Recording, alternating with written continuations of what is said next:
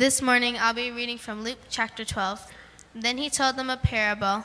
The land of a rich man produced abundantly, and he thought to himself, What should I do, for I have no place to store my crops? Then he said, I will do this. I will pull down my barns and build larger ones, and there I will store all my grain and my goods. And I will say to my soul, Soul, you have ample goods laid up for your many years. Relax, eat, drink, be merry. But God said to him, You fool, this very night your life is being demanded of you, and the things you have prepared, whose will they be? So it is with those who store up treasures for themselves but are not rich toward God. The word of the Lord. God is spirit, and so are we. Those who worship him must worship him in spirit. You were spirit before you became flesh. And when you retire your body, you will become pure spirit once again. While we live in these fleshly houses, we must maintain the memory of who we are and who we are connected to in spirit. Though we have many physical bodies in this building today, in Christ there is only one spirit. And that spirit is form, it is without material matter. It simply is what it is. And I hope that as we sit in this assembly today, we will not become confused in believing that we are separate and apart from each other individualistically. We are one in spirit. What you carry in you I carry within me. And that is what makes us related to each other. That we are brothers and sisters indwelt by the same Spirit that cannot be sliced and diced and demarcated and categorized. You cannot split up spirit. Spirit is one pure essence of God's divine being. And through Christ, he has come to dwell in us. And that is what makes us more than human. We are both human and we have the vine, which is Christ, that dwells in us, that empowers us to bear good fruit to the glory of God. I want to thank Shane for inviting me to be here with you today and to speak from the text that he assigned to me.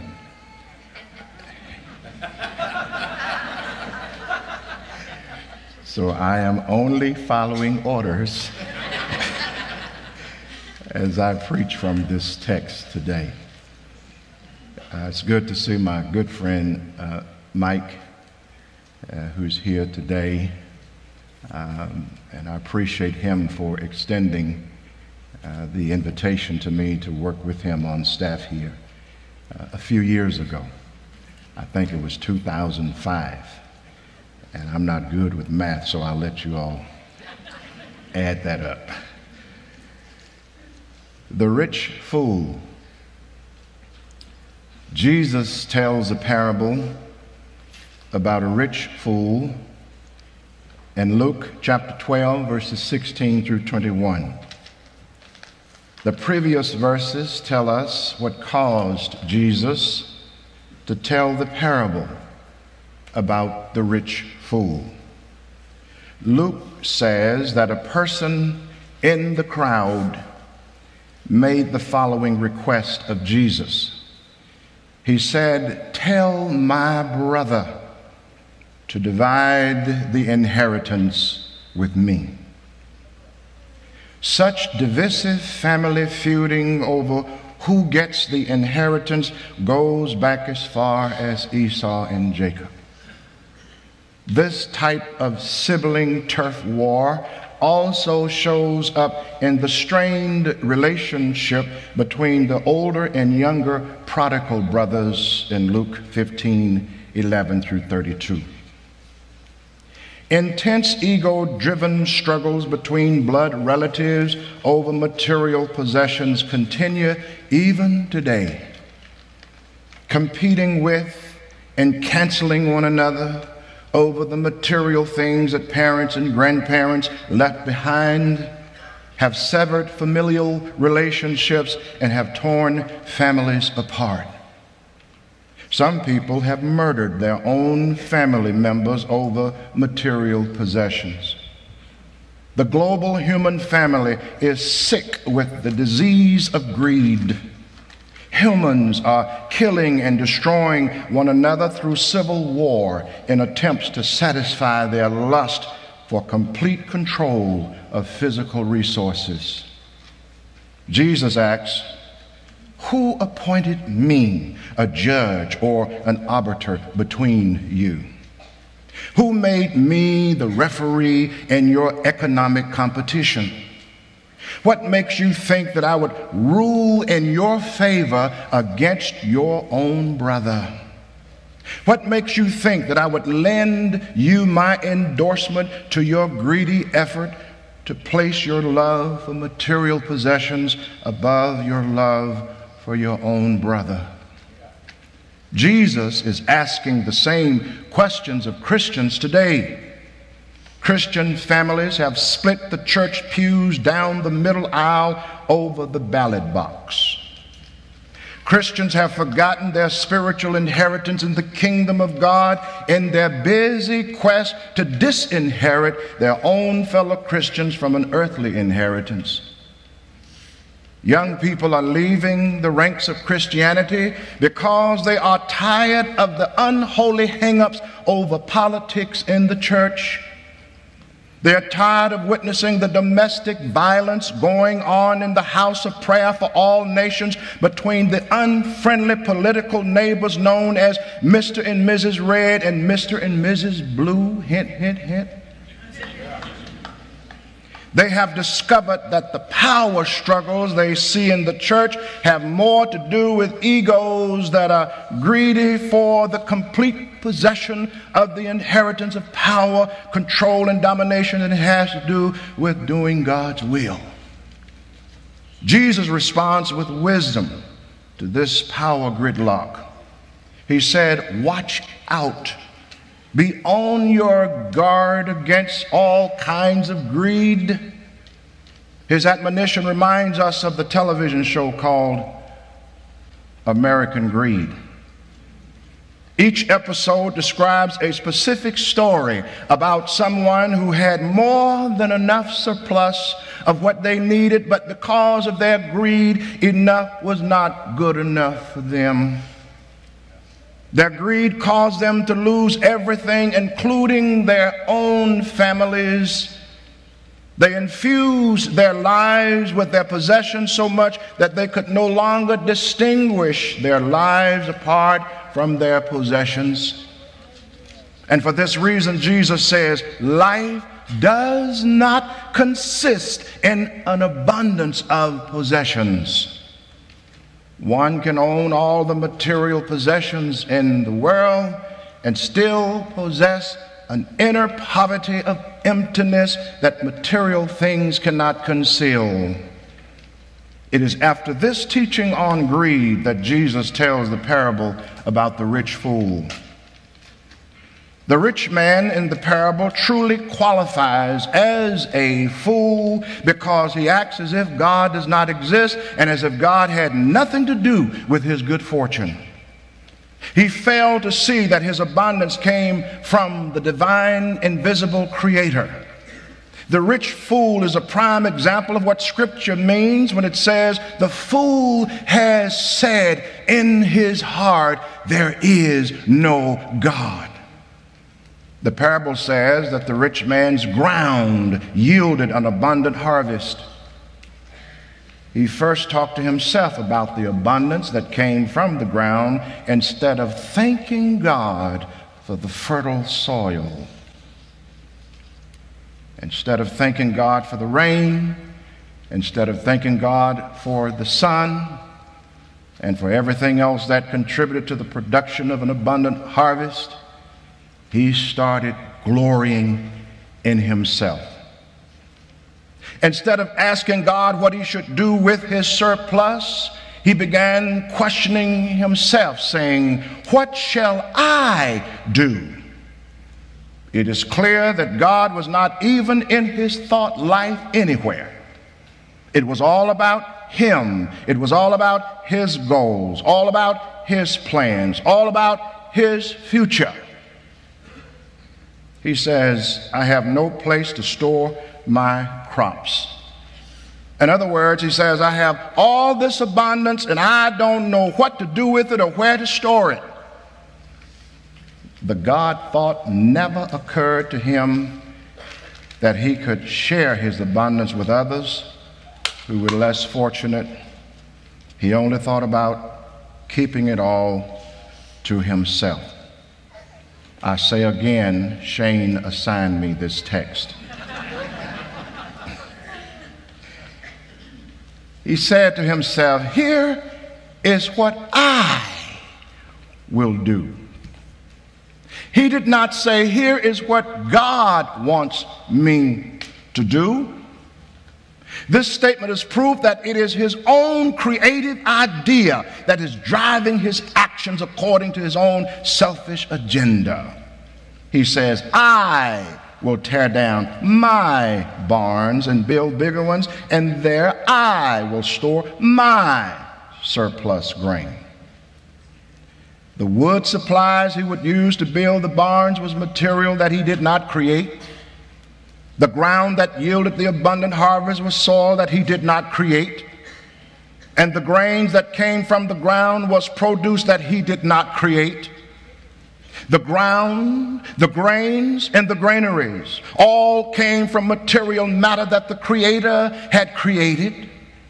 Even his intelligence to use the laws of agriculture and the skills of carpentry did not derive from himself. It all came from the generous creator. His surplus was a result of God's good favor upon him.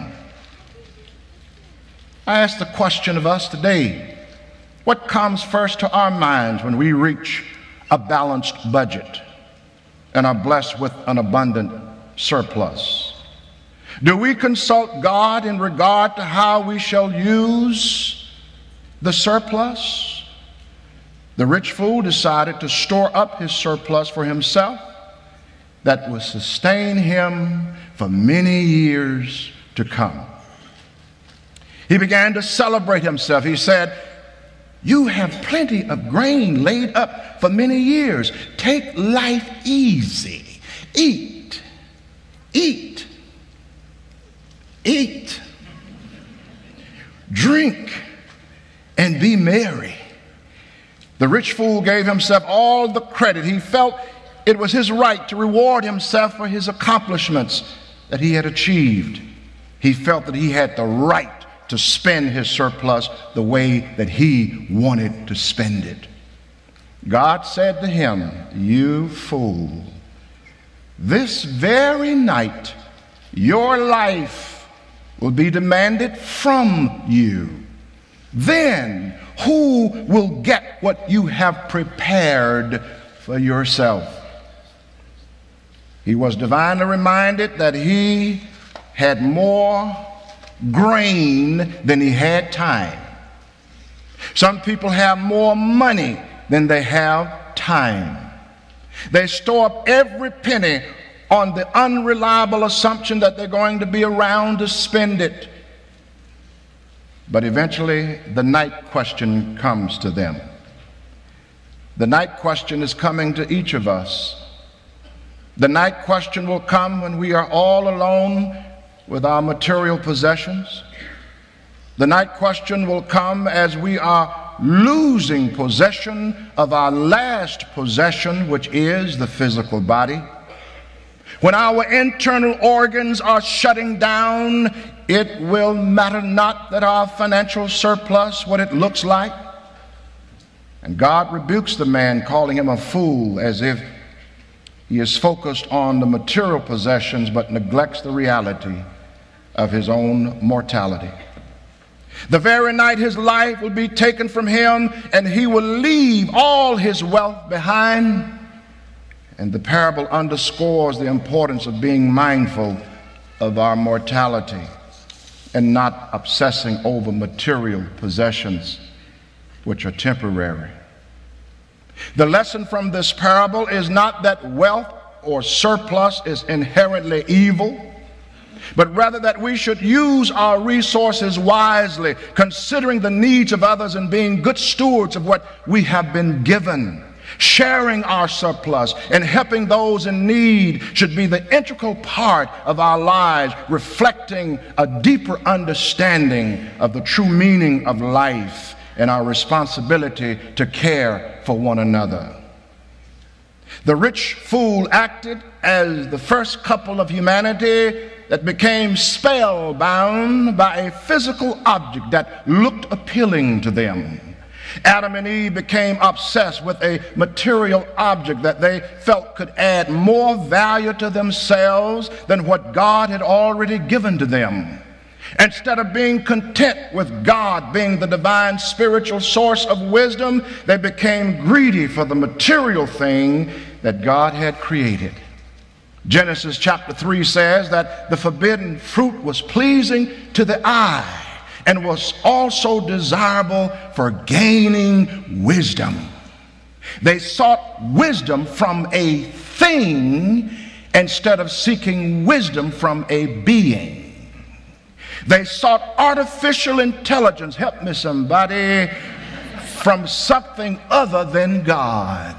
All they had to do was to depend on God for wisdom and for significance and for importance, but their greed made them think that God was not enough.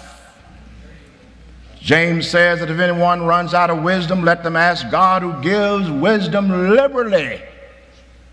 He does not want us to look to the material matter as the source of our wisdom and as the source of our importance. Wisdom Wisdom is what will sustain the soul through all of the ups and downs and ins and outs of life. Proverbs 3 13 through 18 says, Blessed are those who find wisdom, those who gain understanding, for she is more profitable than silver and yields better returns than gold. She is more precious than rubies. Nothing you desire can compare with her. Long life is in her right hand, in her left hand are riches and honor. Her ways are pleasant ways, and all her paths are peace. She is the tree of life. She is the tree of life. Those who take hold of her, those who hold her fast, will be blessed.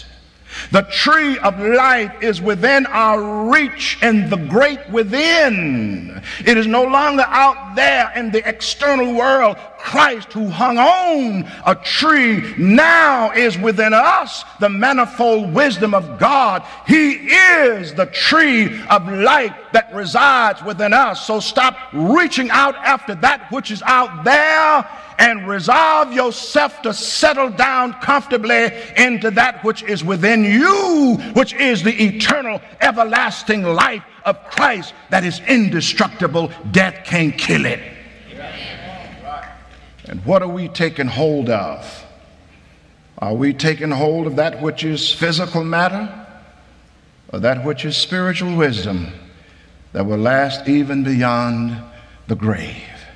Spiritual wisdom will prepare us For when that night comes upon us, when our soul and our life will be demanded from us.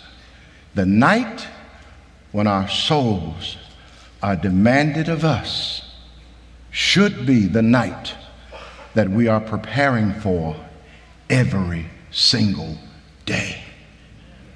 When that night comes for me, I want to be more attached to Him who is the manifold wisdom of God than I am attached to my banking, checking, savings account, of my wardrobe, of the car that I drive, which is really not anything to hold on to. It's an old struggle buggy, amen. But sometimes we even get attached to those things. When that night comes for me, I want to have confidence in my spiritual surplus, more confidence in that than I have in my budgetary surplus. When that night comes for me, I want to have more spiritual grain stored in the storehouse of heaven than I have in the financial storehouses of this world. When that night comes for me, I want to be free to catch my flight without having to check any bags. so every day I'm lightening my load.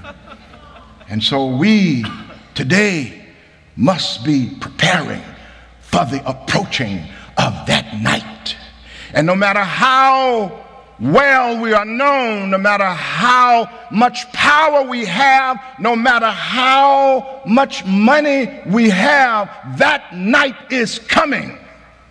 You can go and ask people today who have been assigned to hospice care what is the most important thing that exists in the orbit of their consciousness. They will not tell you that they're thinking about how much money they have. They will not tell you that they're thinking about how many possessions they possess. They are thinking about how they will meet the face of Him who called them out of that region that had no form and no matter. They are wondering how shall they meet him? Will they meet him with a smiling face upon them, welcoming them into that space, into that region that has no form or matter? And the only way that we're going to be able to have confidence that God is going to welcome us into that region that has no form or matter, we must stop worshiping form and matter in this life. There are those who even worship the form of the, of the worship service. Help me, somebody. Sometimes we get attached to the form. Sometimes we get attached to that instead of encountering the invisible spiritual presence of the divine being who we didn't come here to meet he was with us on the journey all week long. We, this is a beautiful building, but you can't lock God up in here. He's everywhere.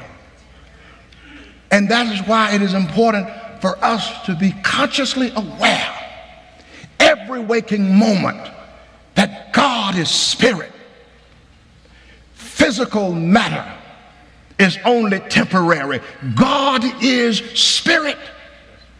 Even when we go to sleep at night, we should go to sleep with the conscious awareness that God is spirit. And even if I should die within this night, I have confidence that I will still wake up in the essence of the presence of God Almighty.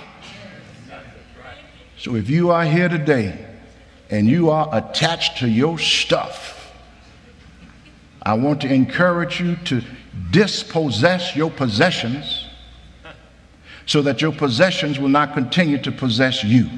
Amen. And you can live more freely like that. How many y'all like money? Don't raise your hand. we have been led to believe that money is the source of our survival. And we will steal, lie, kill, and cheat for money. Money is a living entity. Jesus called it mammon. And mammon has a way of leading us to believe that we cannot survive without it.